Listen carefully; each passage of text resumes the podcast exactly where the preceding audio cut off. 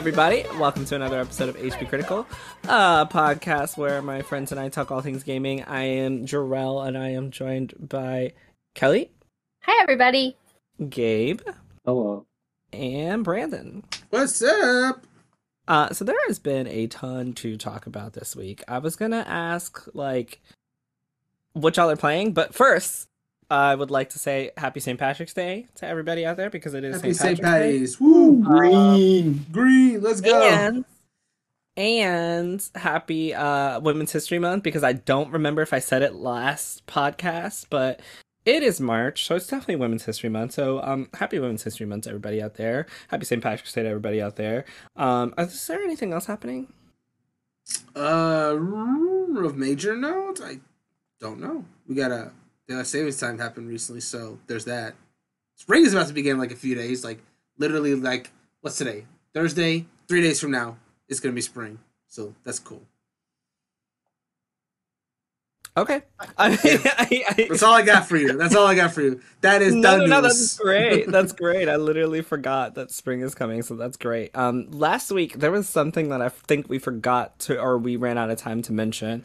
Um, and I was trying to think about whether I could bring it back up today, but I completely forgot what it was.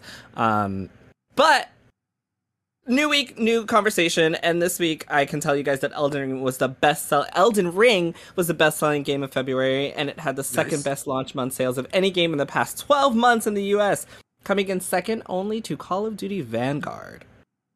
Wow. Did I talk about that already? No, I- I that, was, that was reported like two days ago. Okay. Yeah. I I okay. Okay, good. That's good, new AF. Um so I know Gabe and I played uh, Elden Ring. Kelly, Brandon, have either of you played? Do you have any interest in playing? As of the right now, I do not. No. I I'm uh, so so so so so Souls games are interesting for me because I have a great deal of respect for them, and I love watching like YouTubers or streamers play them, but I have no interest in doing so myself.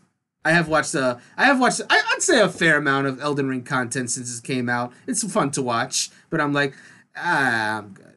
I have, I have, I have other games I need to play at the moment. But yeah, that is that is I. Honestly, I bought it. I played it. It was a lot of fun. I don't like Souls games. Kelly, I think you should give it a try. I feel like you would like it if you didn't get frustrated. Uh, The problem is you, would probably get frustrated. have you met me? I'm gonna But get frustrated. I feel like you would really enjoy it if you didn't get frustrated, but I feel like you would also get frustrated. I had the best experience because I was stuck on a boss and I asked for help and Gabe came and helped me because he's a wonderful person and we beat the boss and it was wonderful. I don't remember what boss it was. Was it Margit? It was, Margit? yeah, it was Margit, which is the first major boss you uh, you fight. Yeah, so I kept dying, and I was like, "This is dumb. Like, I, I can't do this." And so I asked for help, and Gabe uh, and Job came and helped me, and they kicked ass, and it was fucking awesome. Although Da- Gabe did die in that battle, but Hold on, before before we go into me dying, I will say I went in there and I gave that guy two massive blood losses, you which did. takes his his health down considerably. I died with honor, and also I died. With- I'm not gonna lie. I don't know if you saw how I died, but I died with a little bullshit way. Like I had rolled and I still got hit by the attack, but I was like, to me too. So I I Yeah. understand. I was Um, like, you know what? was- Let me. He's gonna get the win. As long as he's gonna get the win, I'm okay. I, I did get the win. I did get the win. It was really epic. It was a great fight, uh, and it's really why people like Soulsborne games. Like when I played that with them, I was like, okay, well, this is why people love this. This shit is great. It's really fun. Um, I was in an area that I was way too underleveled for, and I decided to go over there. And I was like, oh, Gabe, come help me because you're so strong. And uh, there is a there's a lovely little recorded video that I have to put on the HP Critical uh, Twitter stream of Gabe literally. His character just runs in and fucking gets one shot and dies, and it's the funniest shit I've ever seen in my life. I'm gonna post it so you guys can see it. Um, it is literally my defining moment because Gabe always makes fun of me for how he kicks my ass in Smash, and now I have this recording of him being an idiot. Like he just runs straight forward to the boss and just gets like Oh, man. murdered. And it's I'm like the just Leroy Jenkins there. moment, but It really was. You don't win. Jenkins moment. I don't And I- win. I was literally standing there like, what do I do? Like, like I don't know what to do. Because then, of course, the boss comes and kills me because I'm like level 14 or some shit. Like I'm super low level, and Gabe fucking ran in and fucking died. So then it comes after me and it kills me, and I was like, what an asshole. So then I was like, let's try one more time. That turned into trying like three or four times, and he just kept dying. I kept getting one shotted. I don't know what was going on. Like I was like, you know what? I guess maybe I'm too low level for this area It too. But really great, but also really, really funny. Uh, but speaking of, um, and I feel like this conversation comes up a lot with uh, when we talk about games and difficulty levels. Square Enix put out a post um, on the on their website, and I'll read you guys a portion of it. Okay. It says, quote, you can reduce the level of difficulty by interacting with cubes in the environment and on the level select screen, and don't be afraid to do so. While it can be fun to get good, and the game definitely rewards that, Stranger of Paradise Final Fantasy Origins is intended as an action RPG for all players, so experience it however you want. Um, that was a quote from the Square Enix website on Stranger of Paradise Final Fantasy Origins because we always have this conversation about games and accessibility, and uh, especially when it comes to Soulsborne's games, like how how they work out. Um, do you guys have any of you tried the? First of all, have any of you tried the Stranger Paradise Final Fantasy Origins um demo? No. I I played the original demo when that came out for about maybe 40 minutes and it wasn't for a lack of interest it's just like when it came out I was like so busy with like a thousand things so that's all I could really devote to it and I haven't done any of the other demos but I like what I played it's not something I'll probably get launch day but it's something I do want to get in the future it's fun it's challenging but not too challenging. That challenging game is so bad that it's great. It is literally so bad that it's wonderful. I'm enjoying I'm Combat is enjoying so the, fun. it is yes I'm enjoying just seeing clips of like dialogue from the different It My makes fa- no sense. My favorite one is, is like Jack cussing out the licked when it appears before him. Have you guys seen that clip? I have not seen that one, but It's- I did play the latest demo. Okay, it's literally it's And no, no, it's literally like a clip of um uh the Lich doing like a big uh, monologue is like you sh-, uh, this is not verbatim i don't remember the exact quote but basically the Lich was like you shall fall before me for i am but then jack interrupts and says i don't give a fuck who you are it's like about to like deck him he's just like And so interrupts that's that's the great part of this game. That's why I say it's so bad. It's good. The writing is horrible, but it really just it re- it's really really bad. But it really leans into how horrible it is, so that it's actually really funny. The problem is. Really important moments are also really funny, and I don't Yeah. think I'm meant to be laughing at like serious Final Fantasy story moments. And I'm like, this hmm. shit is dumb as fuck. I don't But know. really, I don't really know. fun. The more I see, the more I feel like it might even be intentional. Like in the beginning, I was like, ooh, Mm-mm. ooh. Mm-mm. I would have agreed with you, but having played it, hundred percent not intentional. Like okay. I don't think they leaned into it that much. Like some of I the see. shit was not on purpose. Like one of the funniest things, and I saw this on Twitter, and I thought it was not real. I was like, this ain't real. Like, there's no way this is in the actual game. But Jack and the other two guys, there's three three main characters. Um, they literally walk up to him like out of nowhere, like mid, like he's just standing there. Two random, like one black dude and one white dude, just walk up to him, and they're just like, "Hey, I've got a crystal. You've got a crystal. We're friends now." And they fist bump, and that's it. Like that's it. And I was like, "What? Like y'all don't know his name? You like you didn't introduce yourselves? This is random as fuck." And then right after that, it just transitions to six months later. And I was like, okay, okay, okay. I saw, I saw swear the first you. part of that cussing. I didn't see the six months later. That's hilarious. That's awesome. and they're like on a boat and he's cut and he's like one of the guys is like clean your cut off and he's like i can use my spit and then he does and i was like what is happening in this game right now like i have no idea what's going on and then it lets me fight stuff and then it's great and i'm like okay fine i just go fight more shit like I'm just- wonderful but everything in between is just really fucking weird Real quick, uh, guys, uh, my my uh, my friend Rob is on chat. He's just been responding to our talk about Stranger Paradise, uh, saying things like he's playing it right now. He got the digital deluxe and been playing since day one. He he, um, he says, and I agree with this. Jack is the epitome of a person who skips all the cutscenes. He really is Yeah. he really is like he don't he never knows what the fuck is going on he literally is just like all right shut up punch Yeah. Yeah, he didn't let, like I said, he didn't even let Lich Okay. finish finish his monologue. He just went and decked him.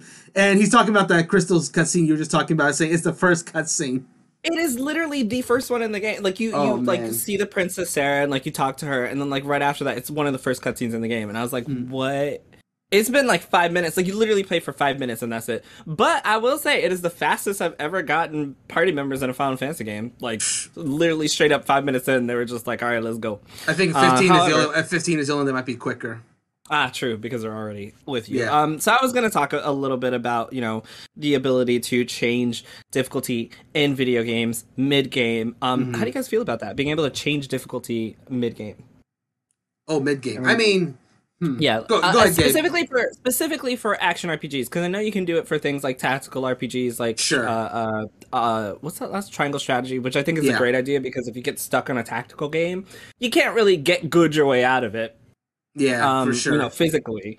Um, but yeah, specifically for like action RPGs, how do you feel about the ability to change the difficulty mid game? It's not something that a lot of action RPGs do, if I'm being honest. Like I know the Kingdom Hearts series, once you choose that difficulty, you can't change that shit. Like you're stuck in that with that with whichever you chose. Um, it is kind of cool to see um, more games being able to do it because I, I don't I just don't think it's as easy to do in action RPGs if I'm being real. Um, and I think with Stranger of Paradise, Final Fantasy Origin, I think it's important that it has the ability to change difficulty, or rather, have the multiple difficulty settings because um you know ostens- ostensibly this is like similar to like it's it's it wears its influence of souls games on its sleeve in terms of how you move and how you fight the enemies right? But there's a lot of final fantasy fans that aren't used to that kind of gameplay. I think with dark souls it was okay because you know this is a new game. It's meant from the get-go to be this really difficult game that you just have to kind of like learn and whatnot. With the Final Fantasy Origins, people, you know, a long time Final Fantasy fan that may have been playing like the turn-based or the more action RPG ones of recent years may go to a game like this and be like, "Oh, this is too hard. I just want to experience the story." And you know, the options there for them if they really want to do that. Or they could try it in hard mode. First off, it may not be it may not be good enough to do it, or they it's just like too hard for them to be like, "Ah, I'm just gonna lower this. I I, I don't want I want to finish this game." So, do you much. feel like games should, in general, have those options in game? Sure, I think the I think most games should should have that option because someone will just realize maybe they just uh, they didn't know what they're getting themselves into and they just want to make it a little bit easier for them so they can actually see the credits. And it's I think that's a better alternative to you know stopping stop playing this game altogether that you may, may spend sixty or seventy bucks on. That's just my uh, thinking on it. And Kelly, what about you? Because I know that you started Final Fantasy VII Remake on like casual story mode, like right? Super I simple. I pretty much always do, to be honest. If there's no easy mode, is the only reason I don't play in easy mode.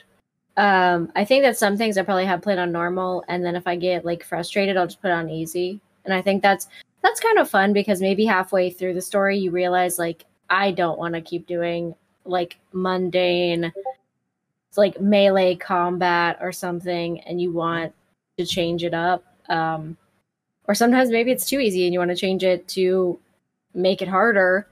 Um, yeah, I, I like having the option to change mid game because it just when I start the game, I might be in a different headspace than when I'm like halfway through. Oh it. my god, yes. I, you know, I'll say really quickly hmm that I believe that game should have this specifically for Yakuza Like a Dragon. I don't think any of you guys have actually played that Mm, game. Okay. But for 90% of that game, you are on level with like everything. It's not hard. It's turn based. Like you can fight everything. Uh, about the last like 10% of the game that I'm in, like right now, everybody's like level 30, 35, 40. You're on par. uh, Not even 40, like between 30 and 35. There is a boss. And anyone who has played Yakuza knows exactly what I'm talking about. There is a boss that's like level 55 out of nowhere. Like you're at level 35. The character, the bosses that you fight right before this boss, level 35. The next guy, 50. The guy after him, mind you, that's this one boss fight is actually two level 50 dudes. And it's the stupidest, most ridiculous spike in difficulty I've ever played in any video game ever. And when I started that game, I was totally in the headspace of, oh, this game is fucking awesome. I'm enjoying it. It's great. I started that like a year ago, maybe like a year and a half ago. Now every time I turn it on, I'm like, oh my god, I have to grind another 20 levels because this is a stupid ass difficulty spike for absolutely no reason. And I guess for fans of the game, it'll be cool because those characters are characters that were in the previous games that you have to fight as a boss now. Mm-hmm. I have never played any other other games, so I don't give a shit. What I am upset about is that I have to spend like every time I turn on my Xbox, I'm like, oh my god, I gotta spend another like 15, 20 minutes just grinding to get to a level to be on par with the boss, not even above the boss, and then to try to to grind to be above the boss to just do one boss fight that has literally stopped the entire story for me. That shit is trash. I wish they had the ability to change the difficulty because I would drop that shit and fight like the boss like I'm normally supposed to. I have never had any issues in this game when it comes to boss fights. I've beat them all. Um either on the first try or the second try. I've never had any issues. And then this stupid ass difficulty spike has really stopped me from finishing this game. And it's really annoying because I don't have time. Like if I have to if I have to decide what I'm going to play today, and I think I really want to finish Yakuza, but I'm gonna have to spend 30 minutes just grinding versus I can go catch some Pokemon and like finish Pokemon now. I'm gonna Pokemon. Like, why would I waste my time grinding in this game just so I can finish? And that's one of the reasons I haven't finished it. Anyway, that's all I have to say about it. Gabe, did you want to talk about this before I move on? Uh, not really, except to retort back to Square Enix because they obviously targeted the Dark Souls games. there is there is a way to change the difficulty in it, and it's called summoning. I mean, there it's that you like literally, Uh, and and like to put it in perspective, summoning an NPC. That's like putting the mo- the, the game on normal, and then yeah, but summoning. you can't summon any time. Actually, yes, it's the summon pools. If you read correct, not care correctly, sorry. If you read carefully, the summon pools they're just they're the more populated areas for summoning. But if you do that thing, the the coal of the finger thing, mm.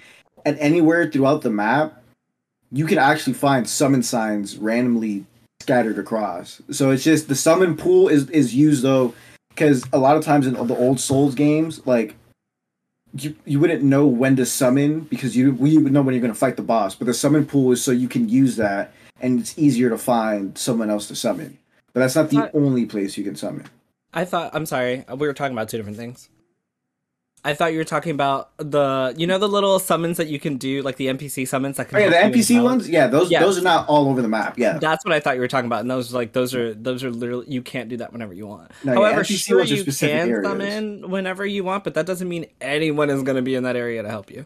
I mean you're not wrong, but the chances of someone being there are higher than the chances of someone not being there. That is a fucking lie. no one was anywhere near that boss that I was trying to fight that day that you kept dying. I mean, did you have the password in already though? No, I took it off. I literally took the password off to try. Oh. And I was like, anybody here? Because nobody else wanted to fight that shit either. And I was like, okay, well, if no one's fighting it. All right, so former Nintendo of America president and COO Reggie Fils-Aimé has questioned the current definition of Facebook's metaverse vision, saying that Facebook itself is not an innovative company. Uh, that's from IGN.com. Uh, we all know and love wonderful uh, Reggie. Any thoughts on his Yeah. comments about the Facebook metaverse and how He's not wrong. that's what I was gonna say. He ain't wrong. I mean, No, that's what he's, he's Facebook wrong. just, they, they, they just took what MySpace had, made it their own with some little tweaks, and then yeah, I mean they they really haven't made anything new. Even this metaverse thing isn't new. It's I'm pretty sure one of their interns or something saw on Twitter one day like, "Oh, wow, an online universe. That'd be cool. Let me go tell Zuckerberg." So, yeah, they played I Persona mean, obviously, 5. it obviously they were didn't happen like that, but yeah, it's- it's- he's not wrong. Mm. Yeah. Um. uh, So there was a there was a there was a there was a topic that we were going to talk about on a previous podcast, um, involving the metaverse because there was a woman who said that she was um gang raped in the metaverse. And um yeah it was really bad. And uh we didn't talk about it so we're not going to talk about it now because it's it, it happened weeks ago. Uh and, and she said it was because there weren't precautions put in place um to ensure that things like that don't happen going into the metaverse. Um and you know based on that story alone reggie is right. Mhm. Uh, and I was going to talk to you guys about um, what you thought about the story and how how you feel based on what it said um, and how she experienced this because obviously it is uh, the metaverse is you know not real. It is a a place where you have like your avatars and your whatever. Anyway i'm moving on uh, because i don't want to i don't want to get into that anymore. So there's an elden ring hacker that says it's necessary for him to ruin other people's games um, a cheating elden ring player is getting innocent players banned instead although he says he wants from software to stop him and so i don't know if you guys have seen the What the is this comic book villain nonsense? He's, he goes around, he goes into other people's games, and um, he fires off like a never-ending, unnatural-looking blast of fire at unexpected players, um, and then it modifies the source code to place illegal items in the players' inventories, resulting in them being soft banned, while uh, while he gets away scot-free. And this is from uh, Metro, written by Michael Beckwith. Um, and it says, quote, soft banning doesn't prevent you from playing the game anymore, but it does mean you can only play with other soft banned players. In practice, it's meant to punish cheaters, but Reynolds has effectively invalidated it. He's rather infamous within the From Software community and was guilty of pulling the exact same stunt in previous games like Dark Souls 3 and Dark Souls Remastered. There's even a 2016 Reddit thread detailing what to do if he invades your game. Although he clearly finds his actions amusing, judging by the laughter in the video and ridiculous music, he believes what he's doing is for the greater good, as it's exposing the faults in From Software and Bandai Namco's anti-cheating system. I'm a necessary evil, he told Kotaku. You might be asking if getting caught is part of the plan, and yes, it is. If I pull it off with the game, if I pull it off, will the game die? I don't think so. But maybe Bandai Namco will fix it. Oh man. End quote. This this this this vigilante, this Robin Hood, this this this is hilarious. So I want to know what you guys think about this. I'm gonna go first and say this is stupid. If there's an issue in the game with its source code that allows you to do this, instead of being an asshole and getting other people banned, just write to the fucking developers and say, or re- make a make a fucking report, make an in-game report saying this is what happened when I did this. This should be fixed by the next patch. Why can't you just do that? Why do you need to get other people banned and think it's funny and laugh about it and post it on YouTube? You're just an asshole. Yeah, yeah. The ends justify the means, though. What he's No, they doing is don't. for the No, what he's doing is They for the greater don't. good. I'm kidding. But that's I, am the I'm being I'm being I'm being. I'm being facetious. This guy's a complete asshole. He's just like I just I love this is literally like what you see in like a TV show, or just like or a TV show or a movie. Like this is literally villain and motivations. Where it's just I need It's to be so stopped. It's for the I'm the villain that you must stop. To be. Ah, But oh, it's got. I Uh, don't, have get it, have it, people's- has I don't get people's like need to ruin things for other people to try Yeah. and prove a point. It makes zero sense to me. Like it's a video game. Even if they don't fix it, one, you're one of the few people that know it, and then two, yeah. like nothing bad's gonna come out of it. Oh, there's a messed up source code. Whoop de woo, dude. Like the world's not gonna end because it's not fixed. Right. These are my the friend, people that need to go outside and touch some grass. My friend, my friend, what I, my, yeah. my friend Rob commented Robin Hood Men in Tights. That's a good movie, by the way. Robin Hood Men in It's a very Tights is funny great. never movie. seen it. It's it's, what were you it's saying, good. Cody? No, I was gonna say like the guy should get a life. Like Literally, why do you gotta ruin my experience? This is like my first. Fr- you know how many people are playing a From Software title like this for the first time A lot, and yeah. possibly really enjoying themselves, only to get rated and then banned and have no idea why the fuck it happened. Like, how is that? You're just ruining other people's experiences. And speaking of ruining other ruining other people's experiences, uh, Twitch is taking legal action to combat recent anti-LGBTQ plus hate raids. Huh? I know. I was just whispering segue. Oh, the raids come from a far right streaming platform. This is from NME.com by Will Nelson. Twitch has denounced recent hate raids that took place on the platform and said it has taken legal action in response. The official Twitch support Twitter account issued a statement on the anti LGBTQ plus hate raids last week, calling out the bad actors that had been coordinating off-site to target people. Hate has no place on Twitch, and we've identified and suspended the Twitch accounts of the individuals participating. Twitch's legal team is also involved with the streaming platform, saying it has taken legal action against those who have harassed our community in the past and continues to take these activities seriously. Uh, a hate raid is when users and uh, bots flood a streamer's Twitch chat and spam hateful and offensive language during their streams.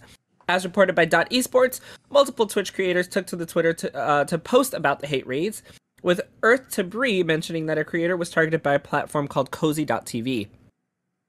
Uh, they spammed hateful homophobic messages, tried to spam in the Discord, and streamed Ryan's stream to his viewers while making fun of him.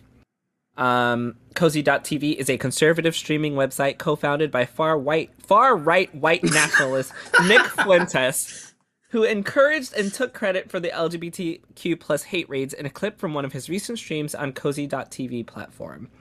Fuentes has previously been banned from Twitch, Reddit, Twitter, YouTube, and services like PayPal, Venmo, and Patreon.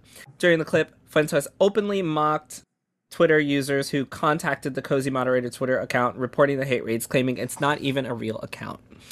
Um, as of the publication, the Cozy moderator account appears to have been banned or deleted from Twitter. Um, that is, there's more there, just talking about, you know, the legal action that they plan on taking from NME.com, but I'm going to stop there. Um, I think, and correct me if I'm wrong, this is one of the first times that we've seen Twitch, one of the first times, not the first time, but one of the first times we've seen Twitch attempting to take legal action against someone for something like this, right? Am I wrong?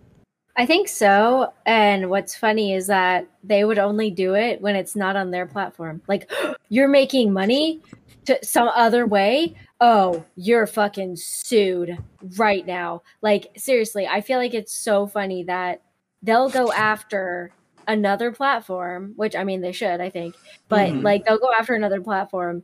But like, they have their own creators on Twitch Doing, doing hate raids. Mhm. and it's like well we'll ban them but no legal action will be taken. It's Mhm. yeah it's because guess what? Twitch owns the right to your content on twitch as you're streaming it. If somebody else is streaming that no matter what they're doing with the content if they're streaming it live they are stealing twitch's content and they will sue your ass. So good luck with that. I mean, there you go. I have nothing else to say. Yeah. Does anyone else have anything to say about that? That pretty much sums it up for me too. But honestly- So- sorry no we just got into like this weird thing where like people have nothing better to, to make to make content about than making fun of other people but there is a certain subset of society that is into it and wants this and i think that that's pretty like disgusting and dangerous like Mhm. clearly there are some people that are enjoying this a little like too much and they're just like i don't know this is like what they're doing with their time it's really just Mhm. like i don't know like there's video games to play there's, There's like a lot of video games to play. there's books to read. There is of books, too. literally all kinds of other shit to be doing. There's alcohol to drink. Seriously. Yeah. I don't think that they need to be drinking alcohol. No, yeah, those are the type people. Yeah, maybe. don't Yeah, even- maybe. Don't Maybe not. Maybe not that. Maybe not that. They can, they, they can give their uh, extra alcohol to us. We'll, we'll drink it. No, I mean you brought up an, a, a great point that I hadn't even thought about, which is exactly what you said. You know, that they're stealing Twitch's content, and of course this is the first time because it's exactly what you said. Um, eh, you know, how many things can you get banned from? like shit, until you just, l- I guess, just keep getting banned and keep getting sued and think everything's funny. I guess I don't fucking know. Just don't come here.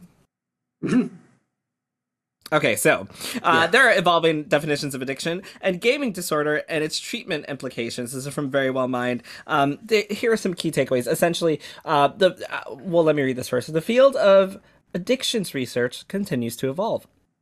According to the World Health Organization, gaming disorder has been recognized in the 11th revision of the International Classification of Diseases.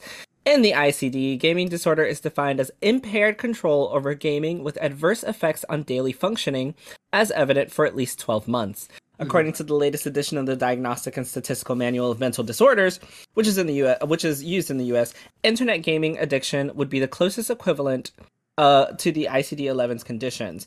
Um, and then this article goes on to talk about the costs and benefits of addictions, um, and time accountability and how it can be helpful when it comes to addictions, especially for um, gaming. Uh, it also goes on to speak on gaming, gaining some distance from gaming as a part of how to cope with it. And uh, it ends with talking about how technology comes at a cost and deconstructing the deconstructing the purpose gaming serves.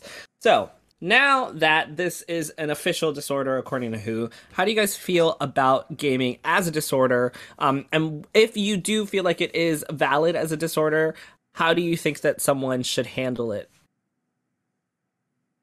I I think that it is valid as a disorder, and I feel like as a gamer, I hate to say that, but like whenever you're putting off your real life to do something, that is a problem. Like it's an addiction and when you're not doing the things that you need to be doing in your life, like going to work or, you know, paying your bills or whatever, like it kind of is a problem, just the same as any other addiction would be a problem. Mm-hmm. If you can't function in society because of something, I mean, well, actually, it could even be in your personal life. It doesn't have to be, well, I guess we're all part of society, whatever. It doesn't, I, I got we off live in there. a society. yeah, we live in a society. Uh, you're gonna have to be part of it at some point in some capacity. It's just I, I do kind of feel like it's a disorder. I don't know what kind of criteria you have to like meet for that, but I don't know. I don't think that's crazy, but at the same time, it sounds silly. But games are part of our life now. We can't just like ignore it and act like, oh yeah, you just sit in your room all day and do nothing but play video games. That's totally normal and fine. Mm-hmm. I think uh, the most interesting part for me is seeing how now that it is officially a disorder, how it's going to be treated going forward. Um, just specifically in the vein of like, let's say, you know, I have a gaming disorder and I need to talk to someone about it. Are they going to take me seriously? You know, are they going to handle my case seriously based on, you know, what I say? And of course, according to this definition, it is, uh, uh, it, it, as I mentioned, refers to reduced control over gaming, which negatively impacts one life, one's life, and is evident for at least a year. So that will have been a year of me being unable to control my uh, ability to stop gaming and uh, it, it affecting my life negatively. Like, I just wonder how serious. I, I believe that it is a serious disorder, but I wonder how serious it's going to be taken within society when I, you know, try to talk to someone about it. You know, it's like, oh, okay, just turn it off, right? Like, just stop playing, turn it off, do this, do that, and it can easily be, you know, thrown out uh, as as as a non-issue. Yeah. I think Um, it's hard because like because games sometimes are better than real life. Like I don't Mhm. want I don't want to stop. In my life, I'm a loser. I got to go to work every day. But in games like I just get to like pet kitties and play mini games for gold. Like it's it's so much better than real life. Like I don't want to seek help, guys. Like it doesn't seem like it's helping me. Obviously, you have to realize that you're not you know, doing well if you're not getting your shit done. But like, that's why people get addicted to it because it's better than real life, which is why people get addicted to a lot of things. Mhm. Yeah, Because you know how many? Oh, What? no, go ahead. no, I was gonna say drugs. I mean, I know that you were Okay, about that's, to say that's where I was. That's where I was going. But let's not Like, talk about personal experiences. that here. little bit of serotonin that you just get, you know. When your life is bad and drugs or games make it better, th- it's very understandable to not want to go back to feeling bad. But I wonder if there will be like rehab for gaming. What do Like, you do? What Take are away what are you in for? like I will literally just play mobile games the whole time while I'm there, and then Are we they're gonna, like, like, this is the problem. Are we gonna like criminalize it now? Like, oh, you were caught gaming. Oh on no! a- Not on a a gaming Monday prohibition at of the twenties. the new roaring, Wait. neo roaring Oh. Twenties. Looks like you missed your login for your work from home job by about 10 minutes, sir. We're here to take what were you you doing? Oh my god, can you imagine like like house arrest? But like Oh. they monitor how much gaming you do. Your So, computer we're laughing about shuts this? off after like a couple hours. Like, We're, we're laughing about this, but this could It's not- very well lead. No, no, no. no. it- it- But this could very well lead. Whoa. Just Huh? kick the shit out of my table. This could very well lead to a lot of governments doing what China's government is doing to their Yeah, kids. I was over thinking that them- too. I was thinking that too. Eh, you make that face, but there, a, a lot of, especially here in the U.S., I've seen a lot of governors, a lot of politicians try and blame everything on gaming. So this, They- this, now that it's officially recognized as a disorder, they will weaponize this in politics. They've been They trying to draw to. the link. They've been trying to draw links, video games to bad or video games to violent crime or whatever forever. They've been trying to draw that link, and this will just be one more way to do it. So for all we know, our grandkids or our kids' kids or whatever, they they might only get two hours of gameplay on a Saturday evening. The in the irony of Gabe saying that is he's also the one who always says "fuck them kids," so he don't Straight actually up. care. Because I mean, that's not, I mean, but mind you, that's why I said Fuck grandkids. and them not kids. I was able to do it. I don't give a I damn. see. I see.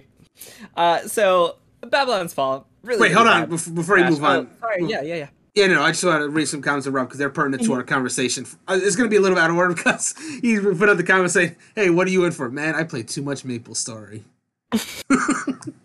but but to, but to, but to read the comments that were actually pertinent to what we we're talking, like yeah, that got me too. It's like so he was saying, like, can you Yeah. imagine if you're in jail with other gamers and you're like, yeah, I've been You playing for- Maple Crush. Look.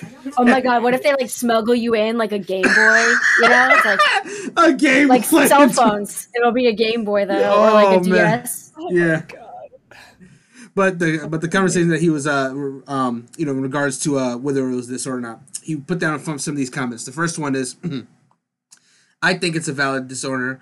Uh, he used to be super addicted to MMOs and would sit around and spend hundreds of hours on a game instead of life stuff. After some motivation from others, he helped ease himself off MMOs and got onto more life things. And was also saying that it's you know it's good to know that folks are saying it is valid because it's a true disorder. Like it's probably as wild as gambling when it comes to some folks, but American society as a whole would not understand. Yeah, I completely agree. That's what I was mentioning. You know, like how hard is it for everyone else who is not a gamer to understand that it's an issue? I mean, obviously, people around you who see that you're not doing anything else aside from gaming are going to understand.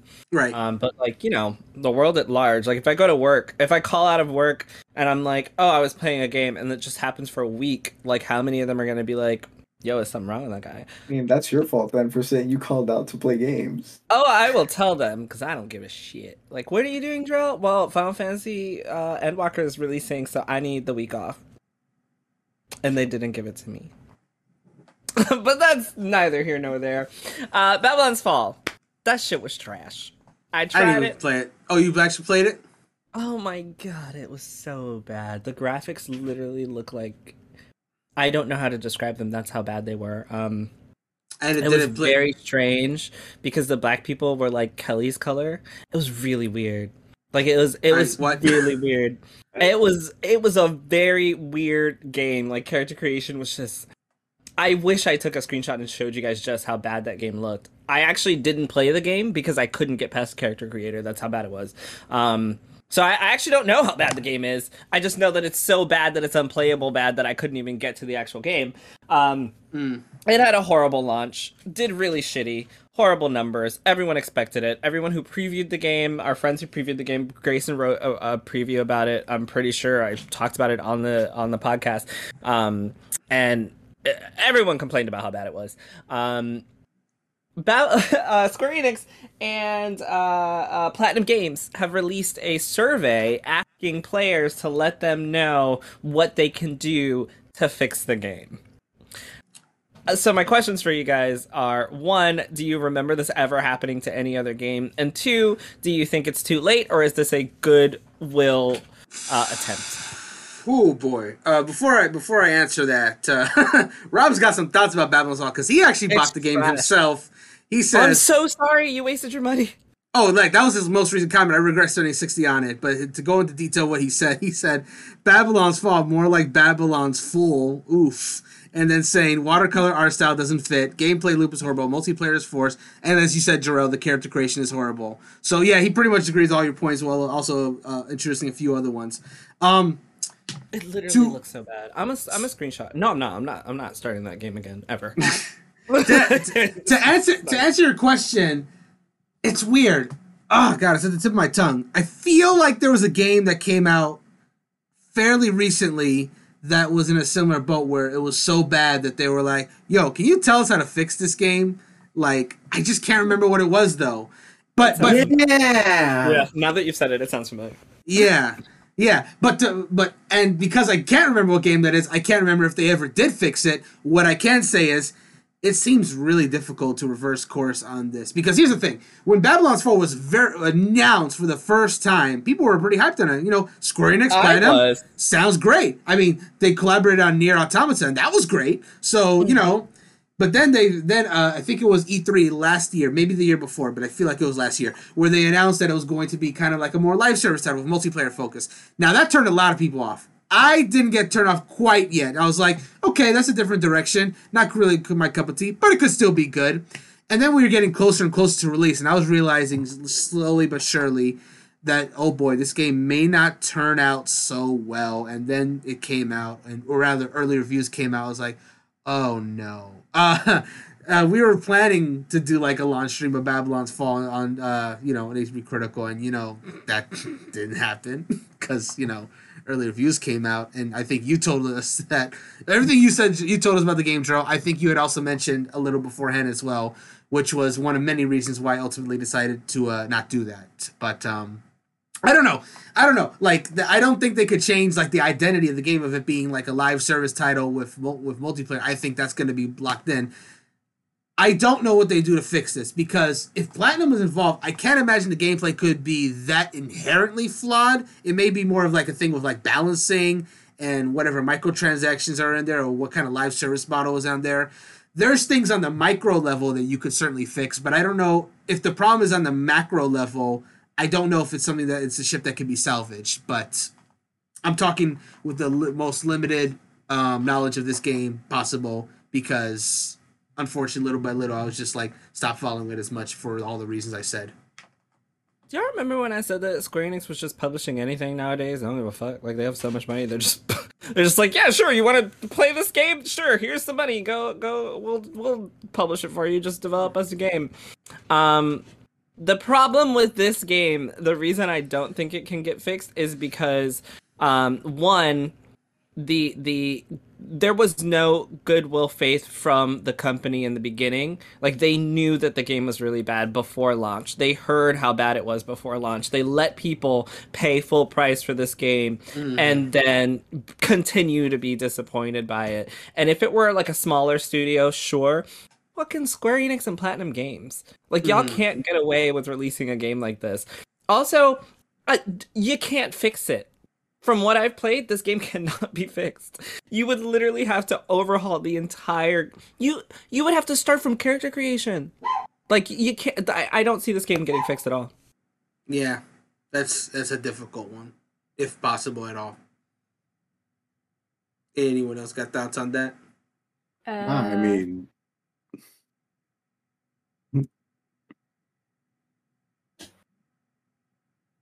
not really. Yeah, Uh, I thought Gabe was gonna say something. Um, no, yeah, I have nothing to say about it. yeah, yeah, no, I I don't really think that it can be fixed. I mean, we've seen a few bad launches, and like, if the game's not done, don't launch it. We've seen like some games that just kind of never recovered. No Man's Sky being one. I feel like Cyberpunk 2077 really was not well received, and it was just like wasn't unsalvageable um but like they weren't like asking the fucking fans like hey what can we do to make this game playable so you'll keep giving us money because that's just like a They slap in the face yeah i feel Who like knew, you fuck no Anyway. Yeah. All right, here, here, here's something interesting because I didn't even think about this. Um, Rob on chat was saying uh, it's uh, it's unfixable. It needs a revamp on the level of FF14. Has there ever been a game that's like gone so bad that they needed a full revamp and then come back from it, other than FF14 itself? Because I think that I don't know if any other game has ever done that successfully, rather, where they just like, whoa, mm. we got we got to get rid of this. well the data isn't i mean that was like what 10 years later or something so Sure. i think we need like a longer timeline to see if any of these games come back in a big way because that one like just i don't know it was like a 10 year like turnaround on that so we'll have to see Uh, he also posited. Fantasy Uh, 14 is the problem. Go ahead. he also said No Man's Sky didn't recover that game as the ultimate story of a turnaround. So that the thing, difference between No Man's Sky is that that game like it didn't get like taken off the market like 14 did. They just like they were actually. I remember when the game first came. 14 didn't get taken off the market. Yeah. Well, no, no, no. 11 well, is still because for okay, go ahead. What I was gonna say was like the original version, like it was like delisted, like or rather they stopped making the like they were they re recalled. Uh, sorry, recall they recalled like certain copies of 14, and then when Realm Reborn came out, they started to reissue it from that version, and then whoever had the original got basically upgraded for that. Um, I'm talking about that with that, but with No Man's Sky, that game just kind of stayed in market. I remember when it first came out, that you know people were complaining about all the issues the game had. It didn't have this, it didn't have that, and they kind of stayed very quiet about it. They really didn't address anything. So it was nothing like Babylon's Fall. Like shit, ooh, this is bad. How do we fix this? No Man's Sky's like they just stayed quiet. It's like we got this. Chill. No Man's Actually, Sky. that's not uh, what yeah. happened. No, it's not at all Man- what happened. No Man's Sky, they acknowledged the game was messed up. They put the price down significantly. It went from fifty nine ninety nine to I think four ninety nine for When a good span happen? of months. That Because- was They- literally about two, three months after the game came out. oh, They okay, two three months. people. Okay, They Yeah, give they people's money back. people. They don't do that. Like they don't do that on games. Like you buy Okay. a game that's yours now. Unless they refunded people for No Man's Sky. Yeah, Ooh, well, one second. that one got taken off the market too. That's probably the worst launches Yeah. I've ever I've ever seen. Probably, you know, What Cyberpunk? Cyberpunk, No Man's Sky. Those are like the Yeah, two no, that Man- like no Man's Sky stand to me was like that launch. I was like, oof. Yeah, Cyberpunk. Cyberpunk was the first time that a game was taken off of uh, that I can remember was taken off of the PlayStation Store. Like you couldn't even buy it digitally. That's how bad it was. Um, so yeah, for sure, both of them are really bad. Um, but Final Fantasy 14 is the problem because now it's making so much money. The Square is just like publishing everything, Oh, and they don't care yeah. because they keep making money from it. So they're like, it's fine. We can just- experiment on everything. They just charge me, and I haven't even played that fucking game. You see, they're charging college and not even fucking playing. They're charging me and I haven't played either. Um, but speaking of Final Fantasy 14, um, the South, South by Southwest just happened and it won the Game Award uh, Excellence in Original Score.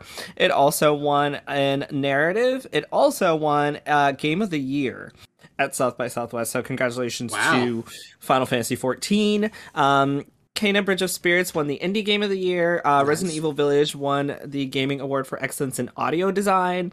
Uh, Ratchet and Clank Rift Apart won um, for excellence and technical achievement. Um, those are the four that I just Technical mentioned. so- achievement. Oh, Ratchet and I. Clank? Okay. Yeah, Ratchet Yeah. and Clank Rift Apart. No, that I game- didn't that play game- it, so now that game I've did do, do some te- that game did do some technical wizardry though with the PlayStation Five. What though. does that mean? What it what it means is like you can do portals to the entirely different like open Uh, worlds and it, it shit, happen in yeah. like a second. That w that's Oh. that's magic. Like even if you're Yeah, not into the like, game, that's actually- powerful. You could actually like rift into like another world immediately without loading into like a separate screen or anything. Everything was super seamless. Um, did anyone watch Arcane, the animated series? I did not. no. Oh, okay. Well, never mind. um, I was gonna talk about it a little bit, but forget it. Um, so let's talk about Reggie real quick again. Left GameStop's board um, because he refused leadership refused to explain how they would turn the company around. Former Nintendo America president Reggie Fils-Aimé left GameStop's board of directors after ser- serving barely a year. So Yeah. I know that we've talked about GameStop and what their plans were going forward, and I believe that on that podcast we did say that we had some hope for them because Reggie was on the board of directors. Oh, He said, "Peace out." He was like, "Y'all have no plan, no direction. I don't know what's happening. You don't know what's happening. I'm leaving now." I think there was also the um there was there was two more companies that I don't remember off the top of my head that um also had people join uh GameStop. I think one of them was Walmart. Um whatever. The point is, what do you do now? Like like I know that Brandon has really bad experiences with GameStop. I still shop at GameStop. I still go there. I still have a GameStop credit card. It's literally just because my job is in a mall which is Mm. right next to a GameStop. So for me, it's super convenient to get off of work on a Friday and pick up the latest game and not have any issues with it. But uh, for you guys, how has the GameStop experience been for you, and what do you think this means going forward for the company, aside from anything bad, or is it just all bad? I mean, When as I long w- as I get my game, like that's. I only go to GameStop to get digital games. I don't go in there to do anything else. To get digital games? I'm sorry. I only go into GameStop to get physical games. Why you don't do that at your house, bro? Man, I only go in there to get physical games. Like I don't, I don't do anything else in GameStop because to me, there's kind of nothing else to do in GameStop. Like the only other things I've bought from GameStop are, um, are action figures, Dragon Ball, like anime action figures, and like, I don't know. It's mailed to me, so like that doesn't. I've never had a problem with it. Like I, Well, they ma- were supposed to do that whole like revamp of like having a scene for gaming in there where you could hang out with friends and stuff. That's Yeah, what I was gonna at? say. Next, like they kept talking about that, but I guess they ditched that plan out. But again, like to me, GameStop is just somewhere you go in to buy a video game. I don't, I don't want to go in there and hang out. Like they literally have arcades and and and um and game, uh, not gameplays. Um, yeah, it's just arcades for that stuff where you go in and they have like a shit ton of PCs set up. They have monitors uh, set up where you can connect your PS5 or your, your Switch and go in and play. Like they already have that. GameStop just needs to keep selling games. Like I don't know. At, at, at this point, because again, like you have all these other stores that sell games, obviously, but to me, I, I just I to me, GameStop's the quickest because I go in, I know what section I'm going for. Like I don't know when I go into a Best Buy or into a, a Walmart or something. Like I go in, either one, they have such low stock that I don't find the game, or two, like the way they have their game aisles organized is so shitty. Like everything blends in. Oh my god, especially Walmart. Yeah, like I'll find an Xbox Oh, I don't go game Walmart anymore either. Five. Yeah, so but like to me, it's like GameStop. I walk in, I know what game I'm in for because uh, obviously I'm in there with a plan. I just Mhm. if I can't find, like I'll give myself five minutes to search on the shelf. If it's not there, I'll ask the guy, "Hey, you know, is this game in?" They say no. I'm like, okay. I just walk away. Like I don't know. It's a simple Yeah. store for simple means. Worked in the mall, I used to spend like all my money at GameStop. but now that I don't, now that I work from home, I buy everything online. I think that's why the uh hangout at GameStop kind of fell through because who's doing shit in person? I mean, I, I don't know. Are people doing shit in person? I'm not. I'm not leaving my fucking house. So I don't think that there's like a market for people doing shit in person anymore. They I it, it would have been it would have been a good idea five years ago. Sure. You know, Yeah. uh, it's kind of over now. People are still like not. I mean, it's after COVID. It's still not right. Nothing's right yet. But um, yeah. Whenever I used to go, I used to trade in stuff. So I'd trade in old game systems and everything, and stuff like that at GameStop. Mhm. But I don't even think I've bought a game from them in ages. Not since my points expired, and I was really pissed. And I was like, you know what? Fuck y'all. I ain't going back. you know, I personally I do still go, but it's because I am I'm subscribed to their yearly thing for like fifteen dollars a year. Um, their uh, Yeah, The Power Up. I have it too, Yeah. but I I don't. and so use. I get five dollars a month off of something, which is great. Plus, every time that I yeah, so now you get a, a free five dollars a month. Um, and then you I, I add that on top of the points that I get. You know, once you get fifteen hundred points, it's fifteen dollars off of a game. I just got a game for like twenty bucks off. Um, and then on top of that, I'm subscribed to Game Informer. I prefer my magazines to be physical. Um, so I'm getting my physical Game Informer magazines. The best part is that, you know, Wesley, our wonderful friend of the show, he writes at Game Informer. So now I get to see his work in print and I have it like on my shelf there. So that's fucking awesome. Um, yeah, I, I just get discounts. It's super quick. I walk in, walk out. Sometimes I meet people, sometimes I avoid people. Um, but what GameStop really had was the ability to trade in, you know, games and consoles and stuff like that, and they still have that. Um, the the thing is, you know, a lot of people are like, GameStop sucks. I never want to shop there. They should shut down. There's no other place that you can walk into a mall and physically trade in old old um video game well i'm sure there are like smaller places but it's going to be really hard to be able to trade in um electronic video gaming content for other electronic video gaming content in a way that GameStop offers it.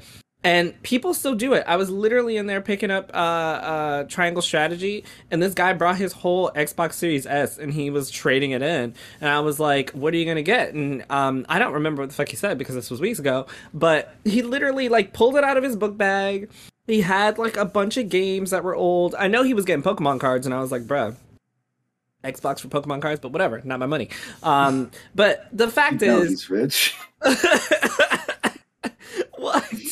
The point is, there's no other place that you can really go and do that. I used to be a part of a community online, and um, we would trade games to one another. Um, and all you had to do was pay for like shipping and postage and it was better than GameStop at the time because like I would go online and be like hey I have this pristine copy of of uh, Tomb Raider ready to go for about five bucks. Um, either that person pays me five bucks for it, or I trade them for Sonic Heroes on GameCube. And so we did it ourselves without having to go through the middleman. In which case, eventually, essentially, you would get the right amount of money for the product that you have um, because you could barter for yourself.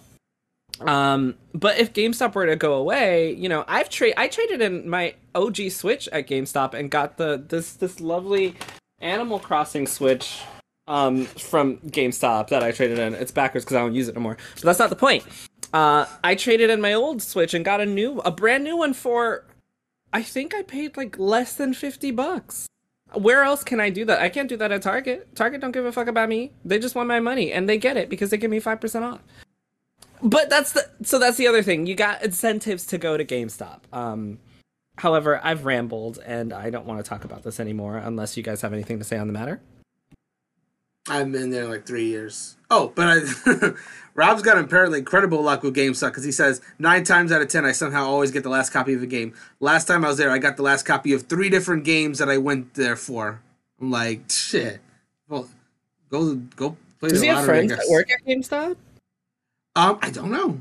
You can you can I, I know Yeah. one of the managers at my GameStop, he knows the type of games that I like, so he held on to the last copy of this wonderful game, the Octopath Traveler. Oh, um, nice. Uh, uh, Traveler's can- edition.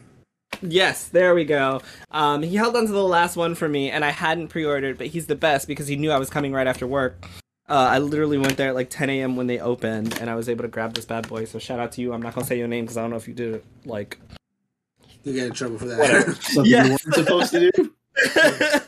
Point Stand for, stand up is, for your homie. when you when you have those cool connections, you know that's also how I got that that Animal Crossing Switch. I'm gonna just stop talking uh, about that and talk about Or something get else. someone fired. I know. Let's like I'm gonna talk about something else. The Resident Evil films are coming to Netflix on July 14th. Yay! nice, cool. Eh. I don't know. Um, Mario Kart 8, 8 is getting that stupid ass DLC. I'm sorry, I called it stupid ass because I think this is stupid. But You're Mario Kart 8 is getting a deluxe booster pass. Um, and now all of the names have been revealed for all of the games. Um, to to just clarify and explain why I said that. How old is this game? Five years? Eight years? The years? Switch version is five years old. Seven. How old The is game- Mario Kart 8 is Yeah. seven years old. Yeah. So Nintendo's releasing DLC randomly for a seven-year-old. Oh, it's not random. They, they, they're, they're in their bag. They, they this is the best. This is still the best selling Switch game, and they're like, By you know what? I mean Doesn't something that better. wasn't planned beforehand. Like Oh, this is sure. not That's- oh, yeah, that's- that was like yeah. set out by Nintendo to. They did not plan seven oh. years Oh. ago Oh, to yeah. design DLC. Seven years later, which you should actually no, you shouldn't even go do that. Never mind.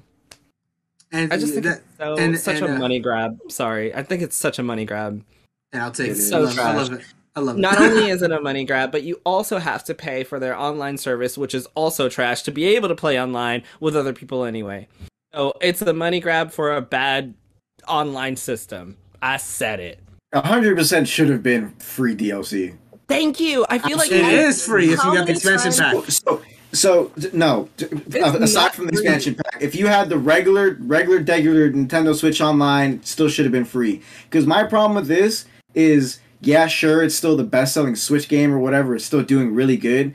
If it's doing really good, you don't need more money from it. Just it keeps selling the regular copies. You don't need to keep giving out DLC, and you don't need to charge people twenty five dollars to play tracks they've already played before, just remastered and look looking better for a new game. So I'm going to disagree, and I'll tell you why I disagree. Because here's the here's why they're doing it, and specifically why it's part of the expansion pack. Um, and I'm not saying I necessarily agree with it. I'm just explaining why it's going down this way. Um, so yes, like you like you said, if it's the best selling, that they should. Wait, what, what was it you were saying? That you were saying that if it's the best selling Mario Kart game, that they It doesn't need DLC. Okay, cool. That's what doesn't they're saying. need DLC. Right. Okay. Cool. That's what they. that- That's uh was like you said. This was not planned. Obviously, this is something they're doing in response to how much money it's getting.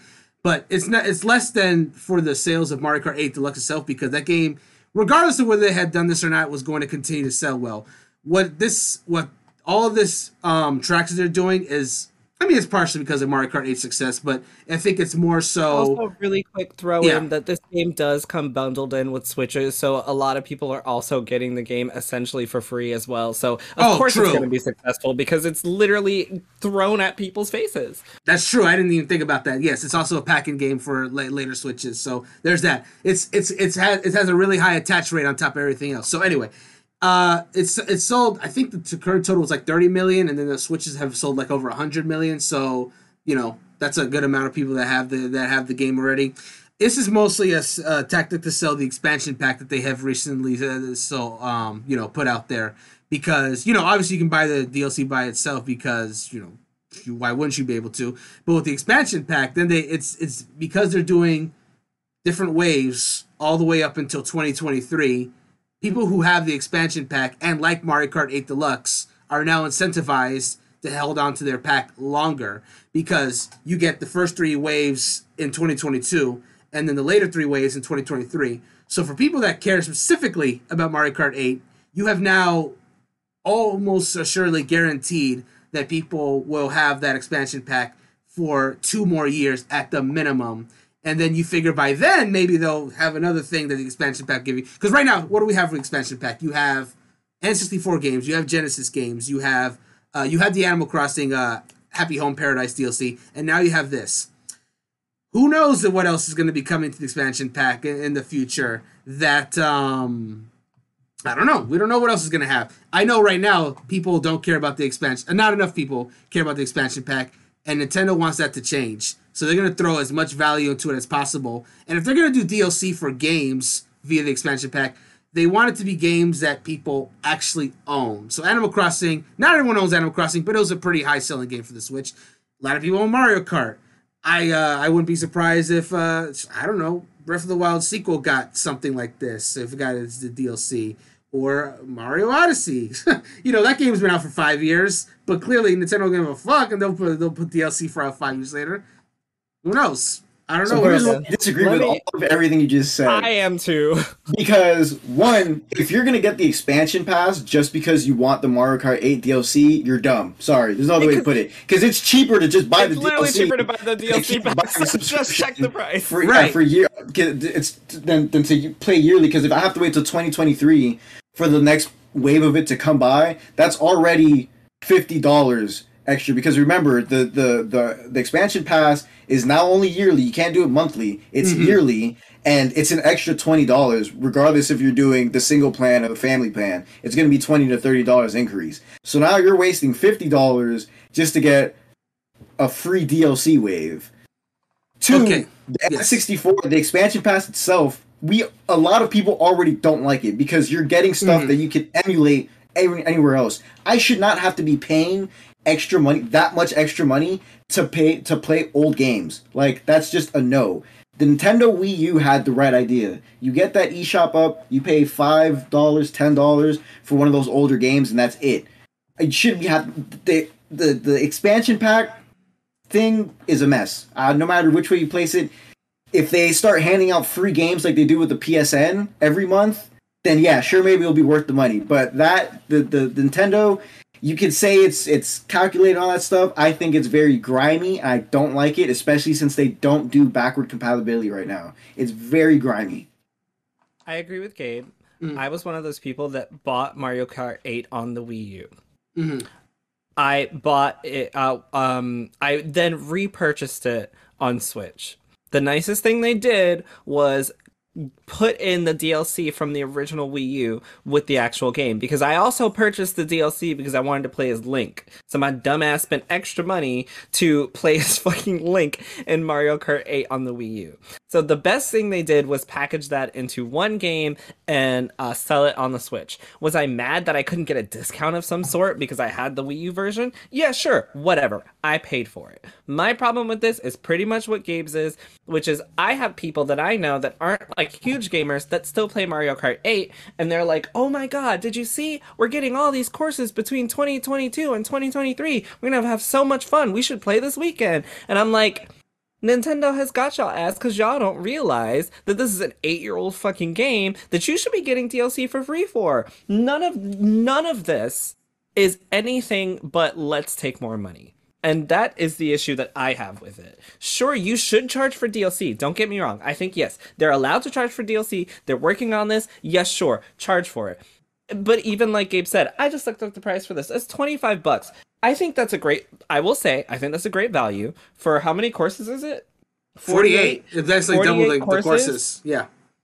48 courses is awesome, but paid DLC is like it's like charging people for nostalgia because are these courses not old courses from other games, correct?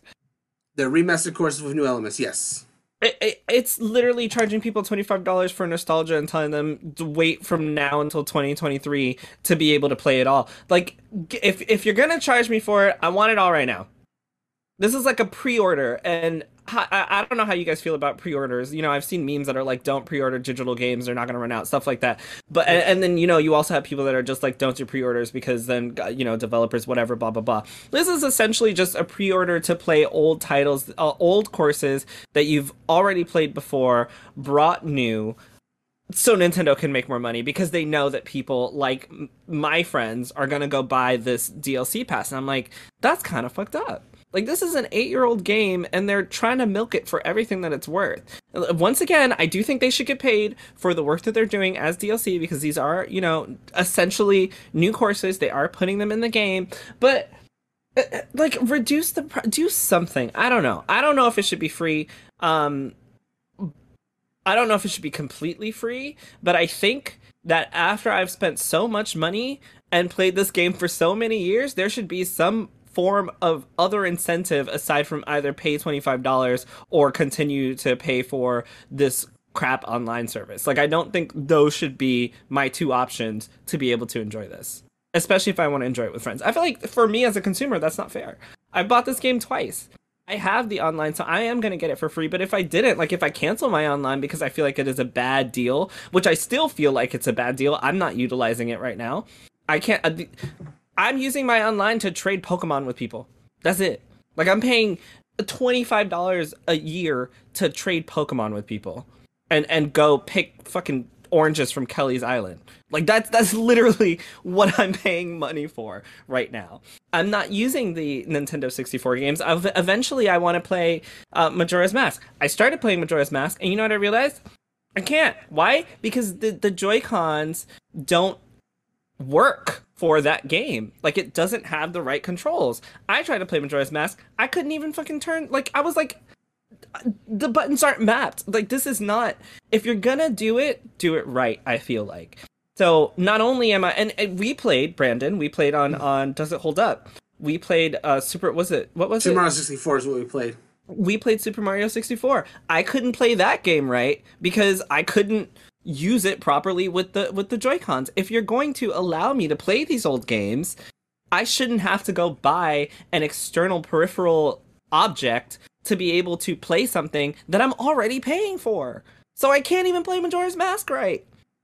And and now you guys are gonna charge twenty five dollars for forty eight courses. In theory, that sounds great. Except for this is an eight year old fucking game. Imagine if what, what's that game that keeps getting released? El- uh, Elder Elden uh, Elder Elder Skyrim. Scrolls. Scrolls. Yeah. Imagine if Skyrim was like, "Hey, hey, here's some brand new DLC for 25 bucks." You know how many people are going to go buy it? Probably a lot. And they should also all be mad because that game is how old? That's over a decade. 10 years old. And how is that not a cash grab?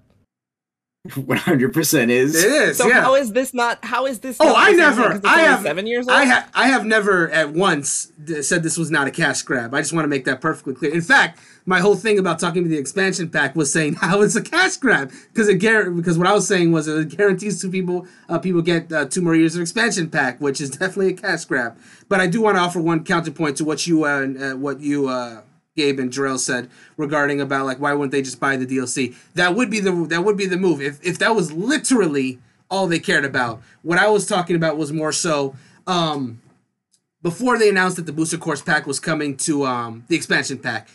Like I said, it only had Genesis, N64, and Animal Crossing, right? So if so, let's say somebody was like, "Oh, N64 games are cool, but I ain't paying uh, another thirty dollars a year to get that," or maybe they thought Genesis game, maybe they thought one of those three was like cool, but not good enough to just like raise the price. Now they got Yes. Now they're seeing, oh, I can get Mario Kart and N64 games. Well, maybe now it's worth the price. I'm not talking about you. I'm talking about another consumer. Like maybe they saw this one thing and said, that's not enough. But if they keep adding to it, then it becomes enough. Right now, even with all four of these things, Genesis, N64, Animal Crossing, Mario Kart, that is still not uh, uh, worth it for some people. So Nintendo, it's in Nintendo's best interest to get that money to make sure they keep adding value to it so that it eventually becomes worth it to them. And for some people, it may never well be, but that's okay.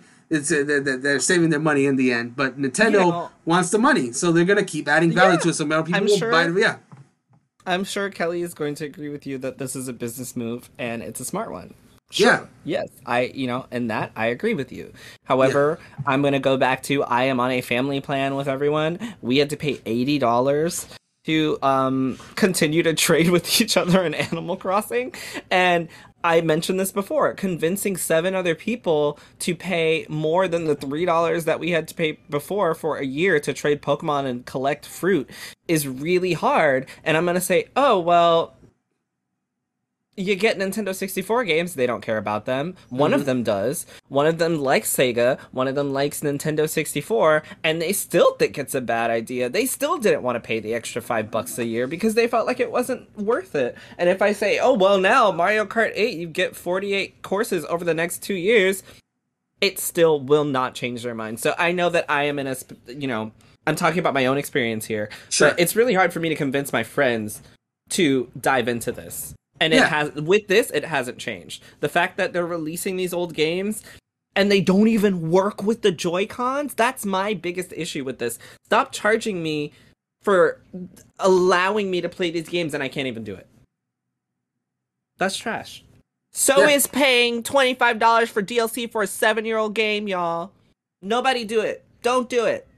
Brandon Um, already did it. I already I'm did. In doing fact, oh, oh, Good, okay, Kelly. cool. Don't do it. In, in fact, she doesn't need to. And then, and uh, a little, um, there's going to be a little plug for tomorrow's charity stream that we're doing tomorrow at 8 p.m. Eastern. We're playing these new courses that have already been. Actually, I think they already have been added to the game. So can Endorsing this on HP Critical? What? Yes, it's for charity. Oh my god. and Fine. and best of all, and, and best of all, best of all, Kelly doesn't. Like I said, Kelly doesn't need to buy it because as long as the host has the DLC, they can just play it. All I gotta do is choose the course, like the game. As long as you have Mario Kart 8 updated, Mario Kart 8 Deluxe updated to its latest um uh version, then as long as one the host player has the DLC courses, then you can just play with them and you don't have to pay anything extra. So until you can until none of you can connect.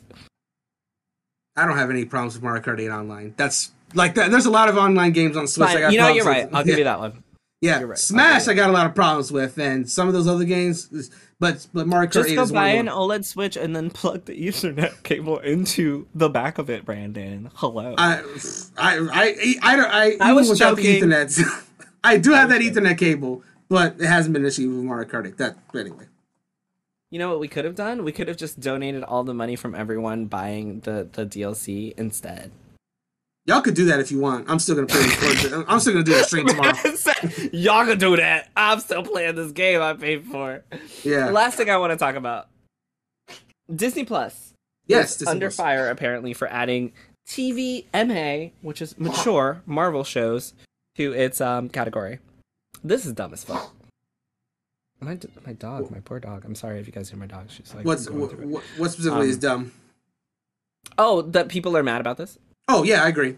I was literally literally there are parental controls also if you have an issue with your kids watching TVMA stuff. I mean, why do you not know what they're watching? Not to say that Straight you up. would know what they're watching all the time, because I, you know, I've got kids. I don't know what they're doing all the time. I don't know what they're doing right now. I'm gonna pause. I have no idea what they're doing. However, if it is a TVMA show on Disney Plus and they're watching it, it's my fault because I have the password to Disney Plus.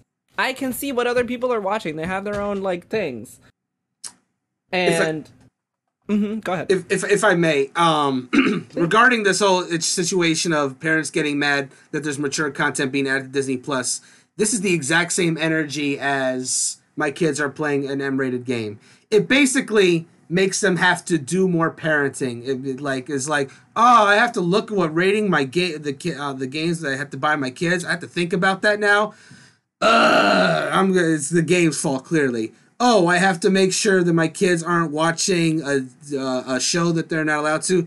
Uh, it's the network's fault. It's just like Yeah. they they don't feel like doing the parenting thing and telling the kids, hey, don't watch this, or explain to them why not to watch this or play this if in the case of the M-rated game. And instead, they'll just be like, "Oh, it's there now. I have to. Uh, it's their fault. No, don't put it on there. I don't have to explain to my kids why that scene is happening in Jessica Jones." Ugh. This is literally the same as the controversy from that new Pixar movie. Um, really quick, Yes. when you open up Disney Plus, if you haven't opened it up since they've added it, it'll ask you access the full catalog, set your content rating to TVMA, so you can actually turn it on or off if you want those things to be shown to your kids on Oh, the wow. catalog. Okay. Give I me all that password, bro. Give me it all.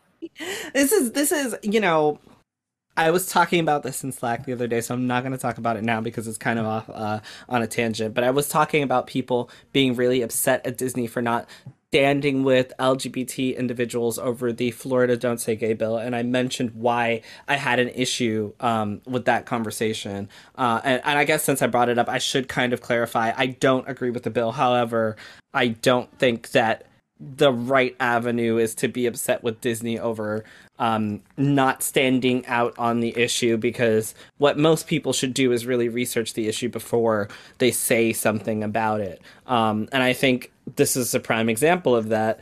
Gabe just mentioned, you know, as, before you complain, have you tried starting the app, people? Did you see that you gotta make sure that TVMA is allowed before you um before you're able to do this and that you know th- this is uh, what's that turning red is the new pixar movie that talks Yeah. about um you know girl uh, having her first period and like people are just uh, parents are just going crazy like why would you show that? What the heck's wrong with you disney pixar? You're all horrible blah blah blah. You know maybe I mean, other Disney movies are so much better. You know, like when Mufasa dies, or like when Bambi's mother gets shot. Or, sorry, spoilers. Um, or like you know, what is it? Attila the Hun in Mulan murdering Yeah, people. you know, What- The whole village, yeah. sleeping person. Kelly, Kelly, first of all, every parent knows that killing is a thing that happens. Periods don't actually happen. no, They don't especially exist. not, especially not to unexpecting young thirteen-year-old girls. Yeah, you wouldn't know about it, right? I, wouldn't know anything. idea. They Ew. don't. It's just like it's, Because it's Anyways. not real. it's not not real. real. And yeah, so, when Actually- get sued by Disney. listen. I saw a tweet one time of a man saying that it's a woman's diet. She won't get her period if she has the right diet. Yeah, I saw that once too. And I'm like, please tell me it's a joke. We I know we're not going on that tangent, but like this is what happens when you don't educate children, especially young boys, about periods, guys. Like what happens when you then they to just then they just make shit up. Uh, yep. teach yeah, people about no, the yeah. Pythagorean theorem instead of real life stuff. You know, you said it wrong. However, I However, say it wrong. That's why I don't like math. I was like, I feel like I should correct it, but then I was like, do I know? No, do? I don't know. how to Probably say it. it took so like some mental gymnastics for me to be like, what the fuck is he talking about? oh, okay. The Pythagorean theorem. I, I I only realize. Wait, Pythagorean theorem? Is that what you're theorem. saying? Okay, I was like, triangle theorem. That's what we're gonna call it. now. triangle theorem. Oh man. Oh my god! I The was the sequel, the sequel to Triangle Strategy. Uh, yeah, you know, I think it's all about education. It's all about you know what your kids are comfortable with. Um, and even if they're not comfortable with it, sometimes you do have to have have to have hard conversations with children. Yes, Um, conversations. and- and- have them. Yeah, and you know, I think a movie like this is a great example with uh, of how to handle that because some parents don't know how to handle it. So a movie like this is is a great way to handle it. You know, every young girl is going to have to deal with this. There's no reason she shouldn't be able to see herself represented and and feel that okay, I'm not alone in this. Um and for anyone who's like, "Oh my gosh, my kids are too young," blah blah blah. You know, uh, children learn about yeah, Sorry. So this is going back to the Disney Plus thing. When you if you have multiple users on your account, it lets you toggle which user is allowed to see it. Even if you put allow full access in the beginning, it'll ask you which user you want. So you can make a user for you and then one for your kid and have it toggled off. that's awesome. That is I, I see no reason to be upset at this. The more I'm hearing about it, Yeah. um, but yeah. So children, you know, between the ages of three and five, are so much smarter than we think they are. They know so much more than we think that they do. And those those same kids, you know, uh, with gender identity, with uh, you know differences between uh, one person and another, from race, etc. I always think it's not fair when parents and I'm gonna end this real quick, but it's not fair when parents feel like, oh, my kid is too young for something like this, because just because you feel like your kid is too young for it, one doesn't necessarily mean it's true. Two, there's probably some other kid that has to deal with it, and so your kid should be able to empathize with that child about it. Um, and that's why you know it's so important. I will use the example of me having to talk to my kids about you know what it means to be black in America two years ago, like you don't know how young they are. You don't know how hard it is for me to have conversations with them about something like that. And yet I have to. I don't think it's fair that I have to have these conversations with them and then you just get to, you know, shield your child from it because when a situation comes up that does involve their race and let's be real, kids differentiate between race like I said between the ages of 3 and 5. So we're talking about elementary school age children.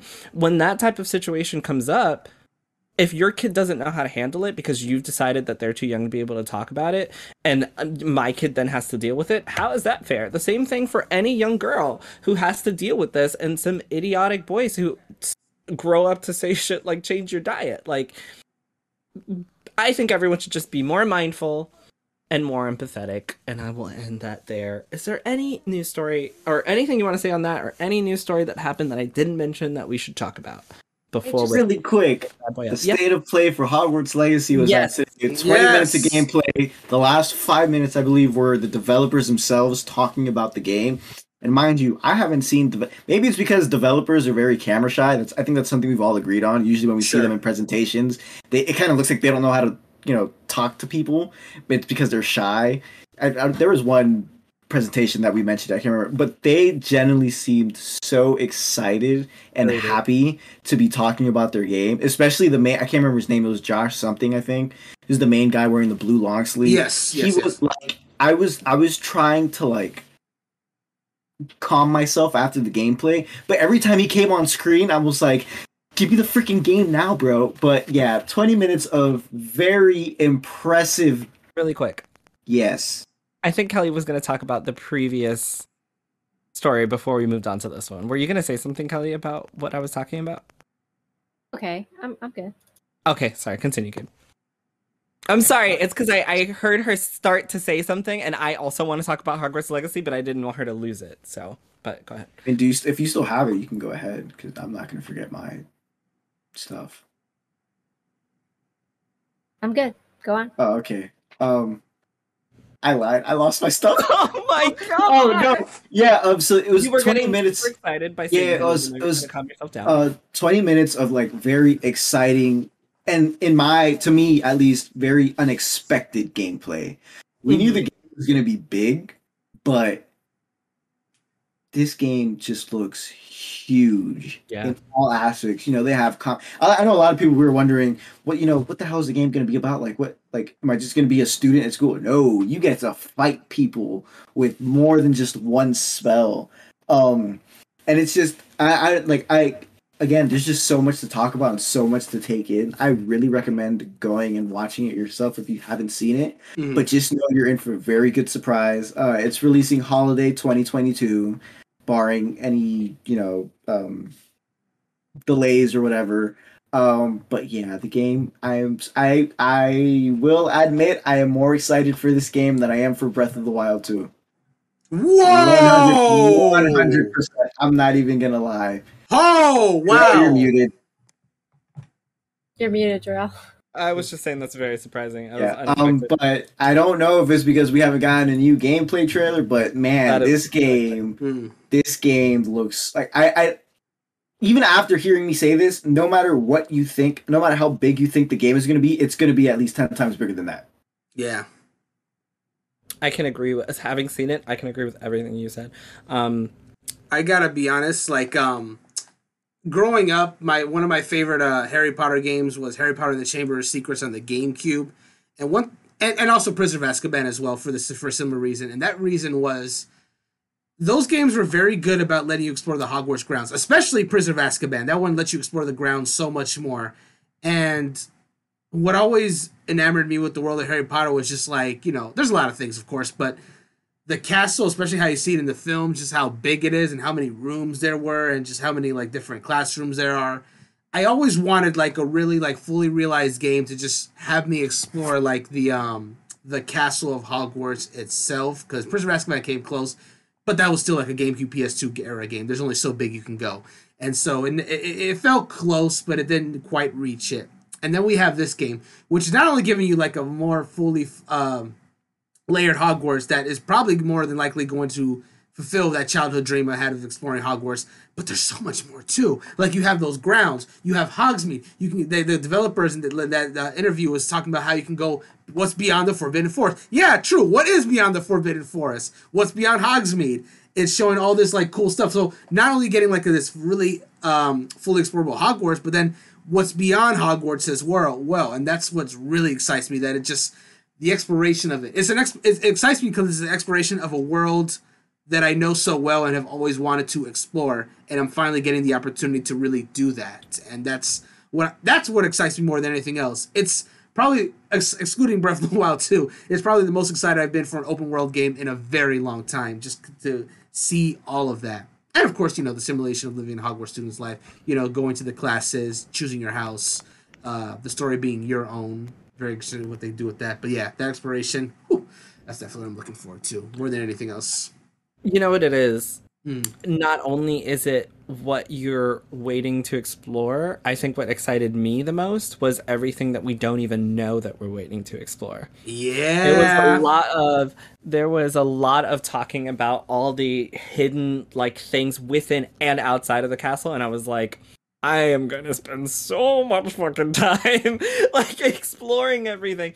I was so into it, and there was one point like where you're fighting, and I, I, I you know, I'm like recognizing the spells that are being used. We're all Harry Potter fans, so Sure. I can yeah. talk about this here. You know, I'm Harry recognizing the Potter spells fan? What are you guys talking used. about? I'm not a Harry Potter fan. I would show you my Harry Potter tattoo, but it's in an inappropriate place that I can't show on the podcast. Um, but I, I mean, I, I guess I could. No, I can't show it. On. We're live on Twitch. Oh, Oh, I Don't do forgot. on Twitch. All right, I can't show you now. Uh, Good save. totally forgot. Um, but I think what really excited me the most was not even exploring the castle or, or everything, but the combat looks so fucking good. It Like looked fluid. I was shocked, like casting multiple spells at an enemy and then seeing the spells do what they're supposed to do, like in an open world, and then being able to grab, you know, magical creatures and use them against them. And I, I you know, as I'm watching, I'm like, okay, they've made some really great decisions, like making us a fifth year student.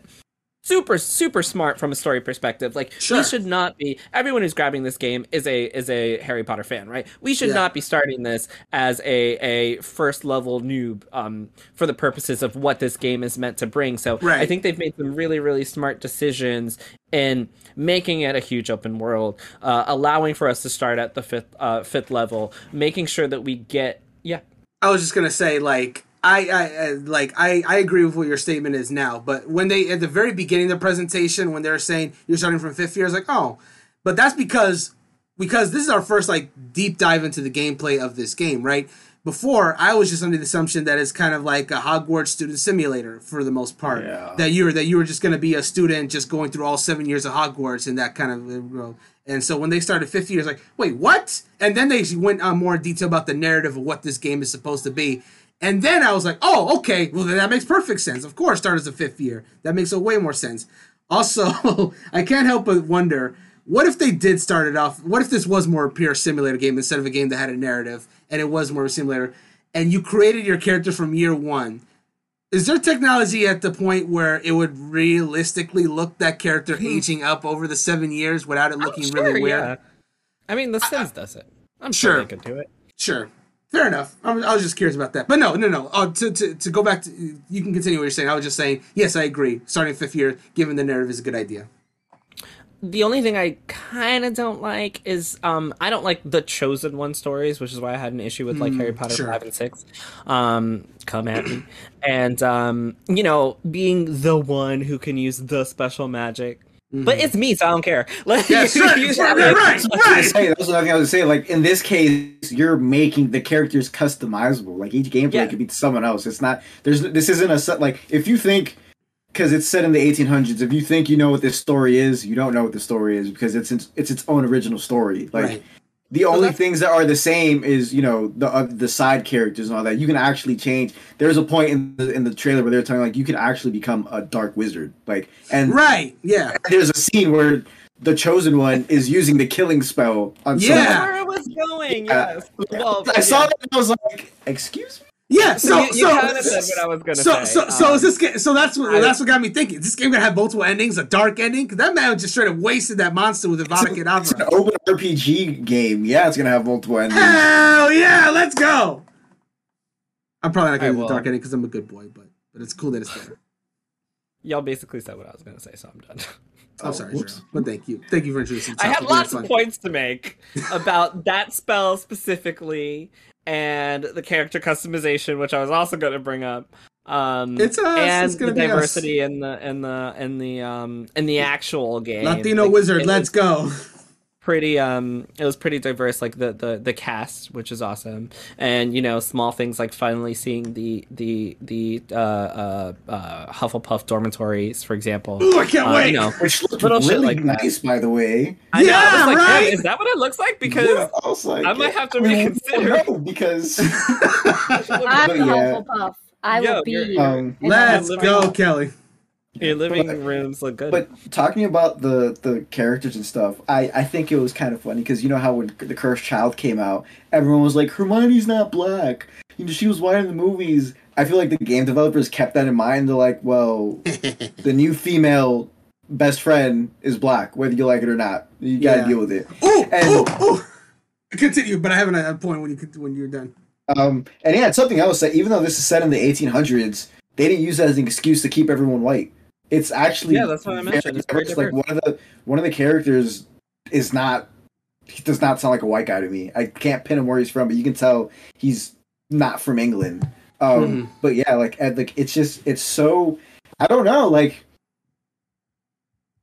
There's just so my dogs are barking. I hope that Mike doesn't pick that up. It's just it's just so exciting to see and like it comes out holiday 2022 so like it even gives them more time to polish the game Yeah, there were a lot of check marks that were checked for me going into this. And what I will say really quickly is I still understand and respect people who are and we have talked about this before whether you're going to play the game or not based on the transphobic comments from J.K. Rowling and I respect everyone's decision do what you feel is right do what you feel you should be doing I know that there are some websites that are um, not covering this game specifically for that if that's what you feel like you should be doing fair enough um, I'm pretty sure that, and I don't want to speak for anyone here, but um, as far as HP Critical goes, uh, we hopefully will have some content going forward for Hogwarts Legacy uh, because we're able to differentiate J.K. Rowling and how she feels versus the developers that um, eh, that have put a lot of time into this game. And Avalanche, um, I think this is probably WB Games and Avalanche like. I can't tell you another Avalanche game that I've ever been excited for. Shit, I probably can't even tell you another Avalanche game. Um, Yeah, I have no idea. I will remember them for the plight that they're taking on Hogwarts Legacy, and that that's a big deal. Like they're they're yeah, good job. Go ahead, Brandon. Oh, no, I was just gonna say the companions. Uh, the companions ex- excited because they were saying like, oh, you can make different, have different companions based on uh, the choices you make in the game, who you want to hang out with, and whatnot. And that just gave me like some Persona vibes, and that just excited me a lot. so it's just like, let's go, and that and that of course influences your party as well, which gave me Triangle Strategy vibes because that's how that game is. Decisions you make in Triangle Strategy determine the party members you get during throughout the story as well. So I'm like, man, this game is just like checking so many boxes for me for things I personally care about.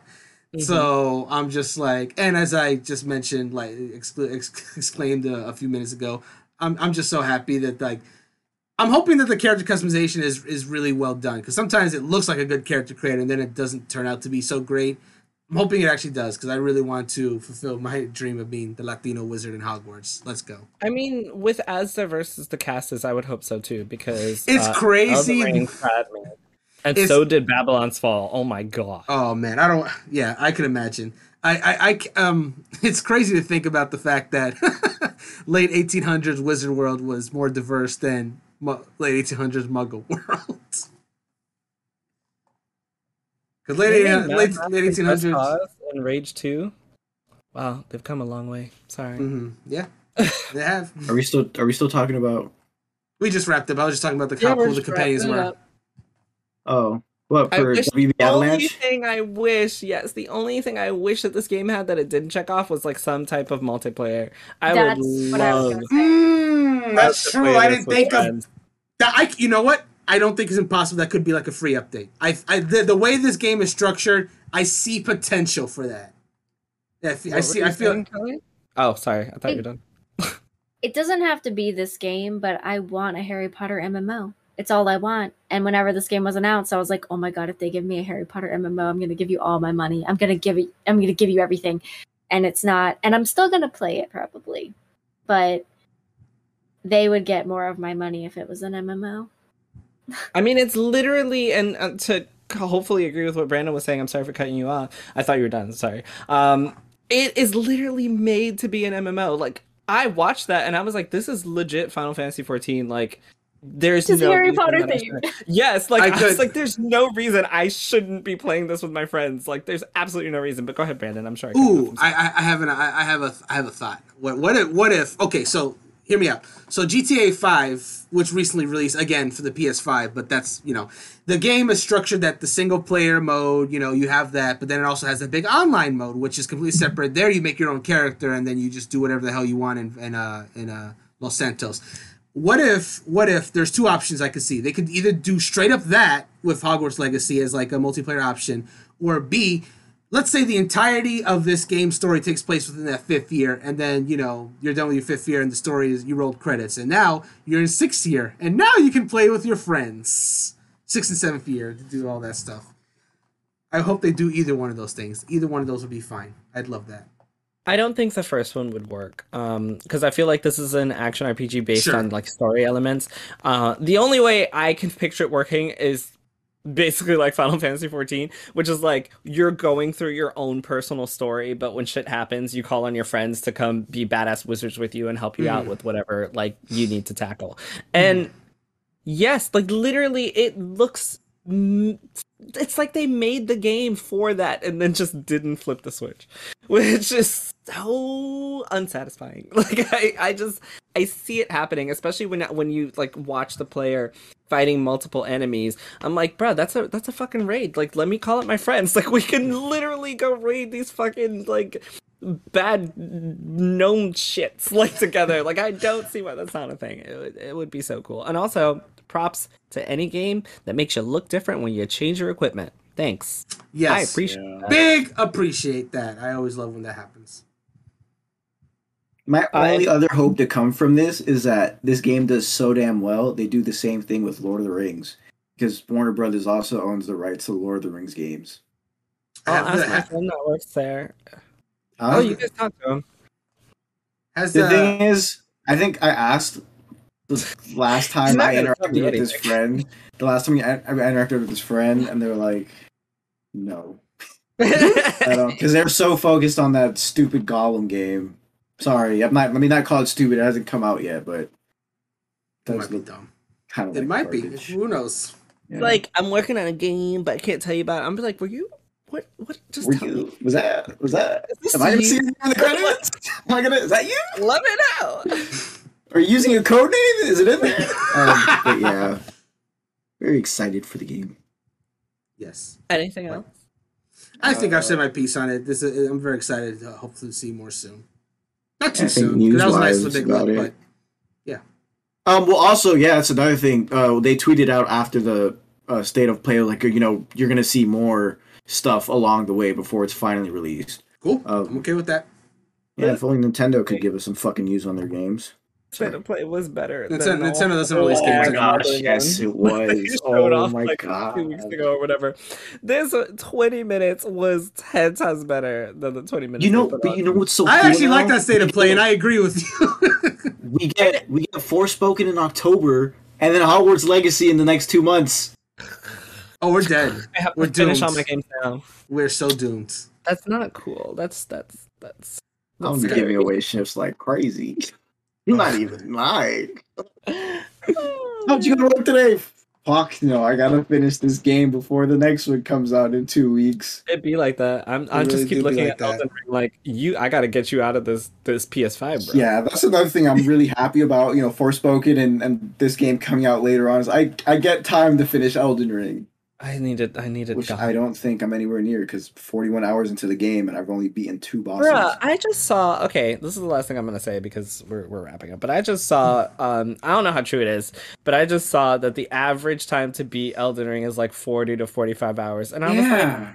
like, Who, "What are y'all How? playing? Like y'all are not playing." like, apparently, apparently that's like just following the main story. I'm like, bitch, you gotta start the game, new game plus then because For real, like how are y'all doing this? you went in 41 hours into the game and I'm struggling to beat a, a, a minor enemy, dude. And that also is just crazy to me because that just means you did like zero exploration, which is I think the biggest part of this game is literally just walking around and seeing shit. So it's, Except for those people that are speedrunning the game under 30 Yeah. fucking minutes. Yeah, which I mean, people are gonna do that, but like the average, I'm clearly not Not near- average. like, which is cool. I don't want to be average. I'm I, unique. I, I think once we get New Game Plus, we'll. I think maybe we'll catch up to around that 30 hour. Even though you're not going to play it again, but I'll I'm go not. ahead and I'll go ahead and see if I can get it in 30 hours or so.